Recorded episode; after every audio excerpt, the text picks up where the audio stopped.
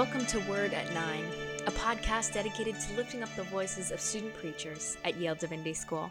I'm your host, Christy Stang. Today we welcome Emma Ray Carroll as our preacher.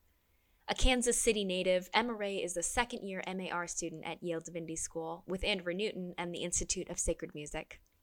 An evangelical studying liturgy, Emma Ray loves exploring the role of the sermon in worship, where she's thankful to be able to preach what she practices. In her free time, she loves crocheting, playing board games, and spending time with her spouse and two cats. Before we hear from Emma Ray, let's sit with Scripture for a moment. This is a reading from the Gospel of Mark, chapter 3, verses 1 through 6. Again he entered the synagogue, and a man was there who had a withered hand. They watched him to see whether he would cure him on the Sabbath, so that they might accuse him. And he said to the man who had the withered hand, Come forward. Then he said to them, Is it lawful to do good or to do harm on the Sabbath, to save life or to kill? But they were silent. He looked around at them with anger. He was grieved at their hardness of heart and said to the man, Stretch out your hand. He stretched it out, and his hand was restored. The Pharisees went out and immediately conspired with the Herodians against him, how to destroy him. The word of the Lord. Emma Ray, thank you for your words today. When I was a little girl, no older than six or so, at bedtime, my dad would sit in an old pink rocking chair in my bedroom with me and my little sister. The light would be turned off, but he would always turn on the lamp that lived on the side table next to us. And he would rock us. As he would rock back and forth, he would go through Bible memory verses that he had written on the backs of business cards when I got old enough to read and old enough to read my dad's chicken scratch he calls handwriting, I would hold these cards in my small hands and I would wait until he either recited the verse by memory or asked me for a hint when he got stumped. Just one word or two, just enough to jog his memory. I would laugh and tease when he couldn't remember verses, and I would proudly read aloud with him the ones we knew by heart. Once we got back to the start of our verses for the night, we would pack them up in binder clips or rubber bands, and he would put me and my sister to bed. We would go through about a stack of these business cards every night, and he had six of them and they slowly got bigger as he added new ones week by week.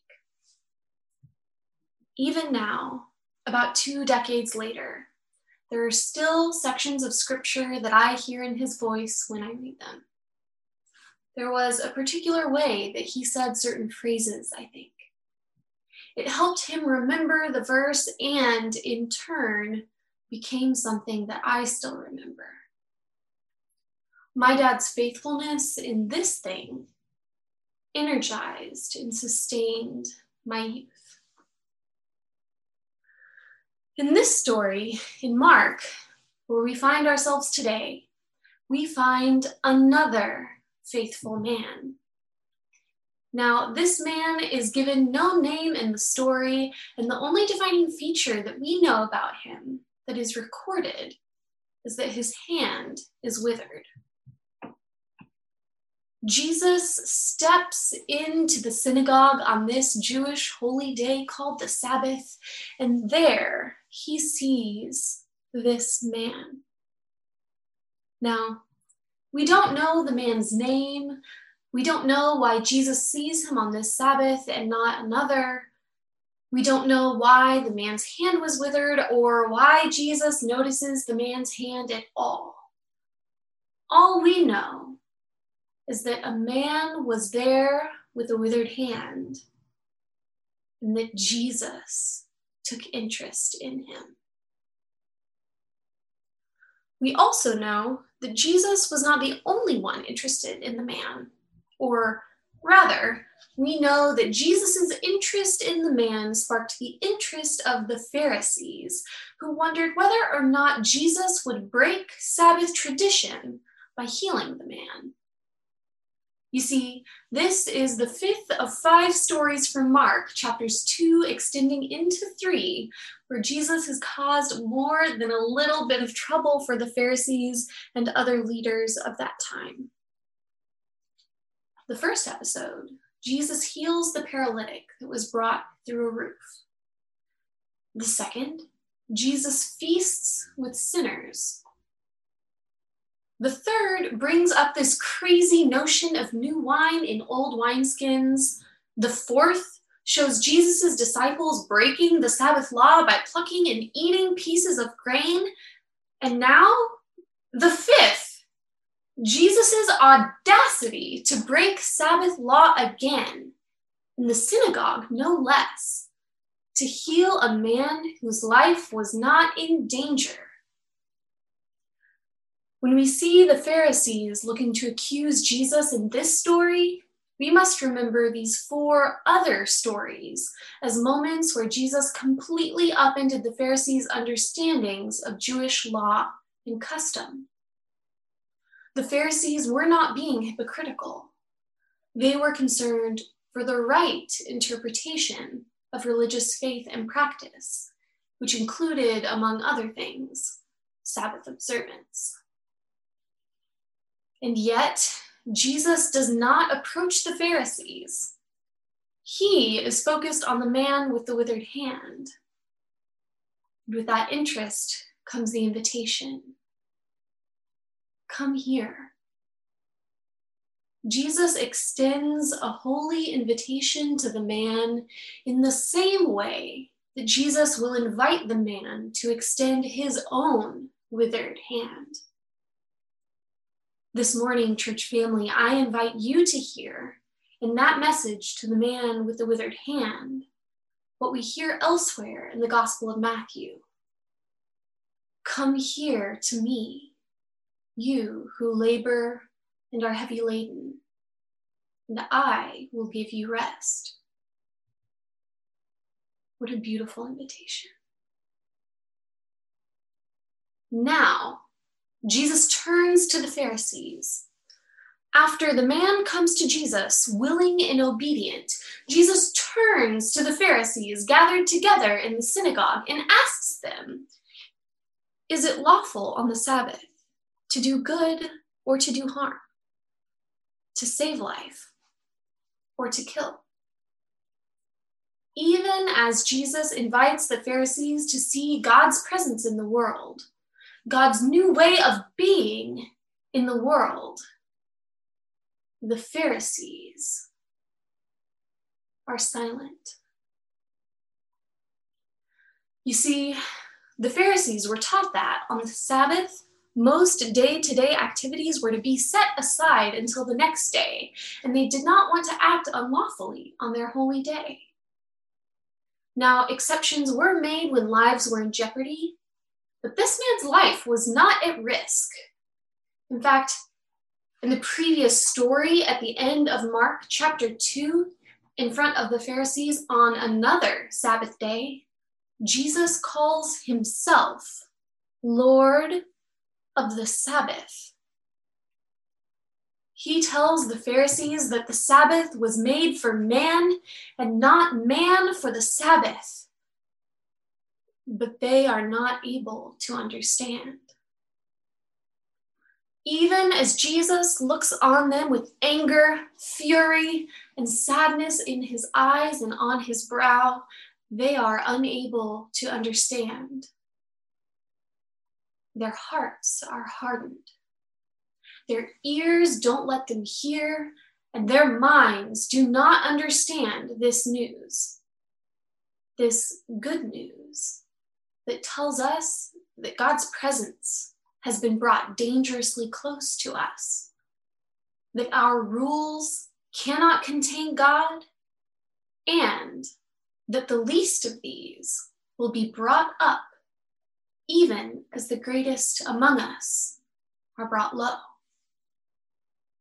The Pharisees were not able to understand the words of their Messiah because their hearts were hardened. Now, we know what happens next. Jesus tells the man with the withered hand to stretch his hand out, and the man does. His hand was restored. And that is the end of this man's story. The man's hand, which once was withered, is now withered no more. But that is not the end of the Pharisees' story.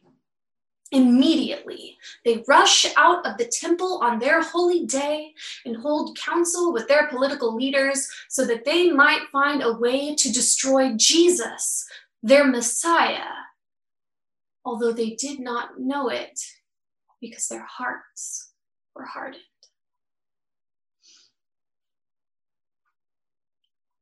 There was a day in my youth. I don't remember exactly when or how old I was when my dad put away those Bible memory verses in a utility drawer. You know, the one where you keep all the batteries and papers you might need at some point, but you don't want them. You kind of want to get rid of them, but you keep them just in case.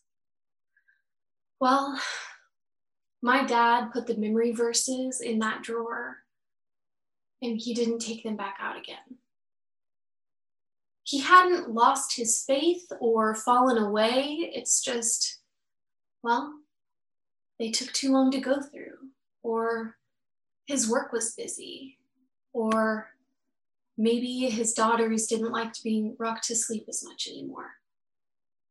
Life got in the way of this practice. When I got to college, I was determined to have a set of Bible memory verses just like my dad. And for a time, I did. Well, it wasn't six bundles thick by far, but I did let the word of Christ dwell in me richly. When I read scripture, I devoured it and let it soak into my innermost being, and it truly was my joy and my delight. And as much as I could do, I kept God's word around me, and it felt as though I had etched those sacred words right onto my heart. But then my class load got overwhelming. But then I didn't feel as close to God as I had before. But then I stopped seeing this practice as an overflowing of joy and instead saw it as a chore. So I stopped. And even if I didn't destroy God's presence in my life, I did, at the very least, try and dull it. See, the Pharisees were taught to love the Lord our God with all our hearts, with all our souls, and with all our might. My dad was taught that. I was taught that too. My guess is that somewhere down the line, you were taught that too.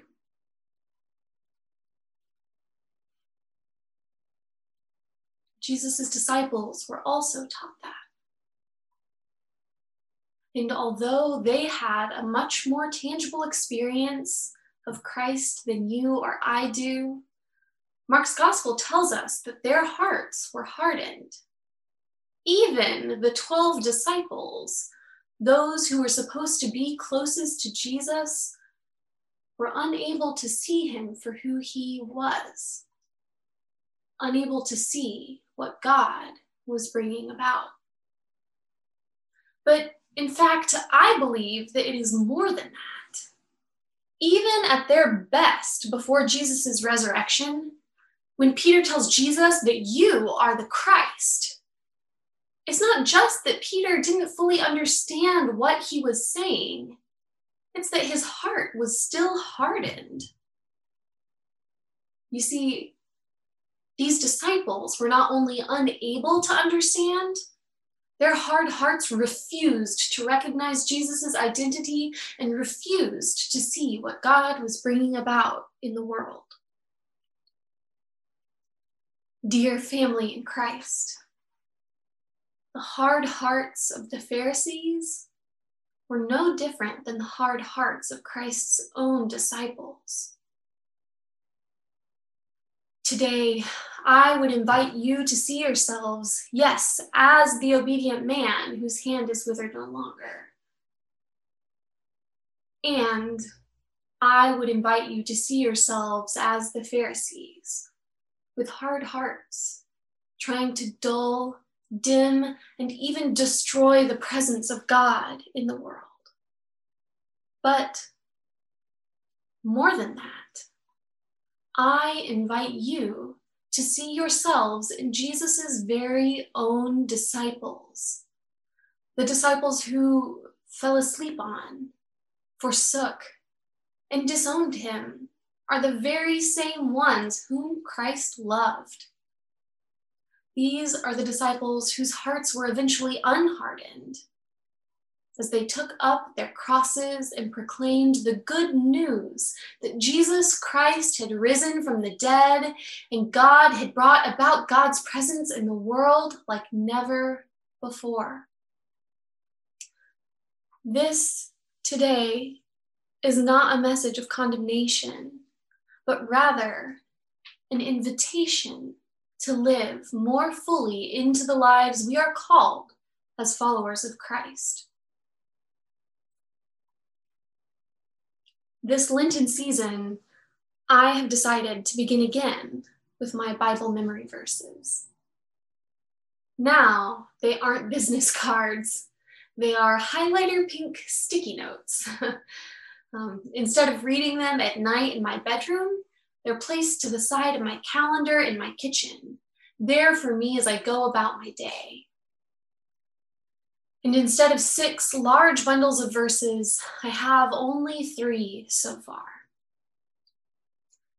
They're not new ones to my memory, but rather they're ones that I cherished and loved and still hear in my dad's voice that I had put to memory and then forgotten. Funnily enough, on this past Ash Wednesday, just a couple of days ago, my dad sent a text in my family's group chat. Now, I have been entirely moved out of my bedroom at my parents' house for almost two and a half years. In fact, someone else had been living in my own room. And now my parents are finally redecorating. I had painted my bedroom green and had placed my bed right in front of a set of bay windows overlooking the driveway. From the picture my dad sent, I could see that the room color was now a beautiful, calming blue, and that a work desk had replaced my old bed in front of the bay windows. The text simply read, Getting my new office slowly in order. On his desk, I saw an assortment of computers, mugs, and various other odds and ends. And in a little basket on the right hand side of his desk, I saw his Bible memory verses. Dear friends, your hands may be stretched out in obedience now, or perhaps your heart finds itself hardened amidst the upheaval and distress of this past year. But here's the beautiful thing in Christ, our hearts don't have to stay hardened. We can still stretch out our hands in obedience and love to the one who first loved us. Amen.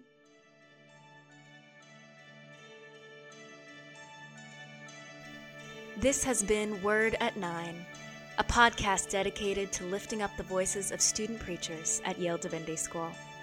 Thank you for listening.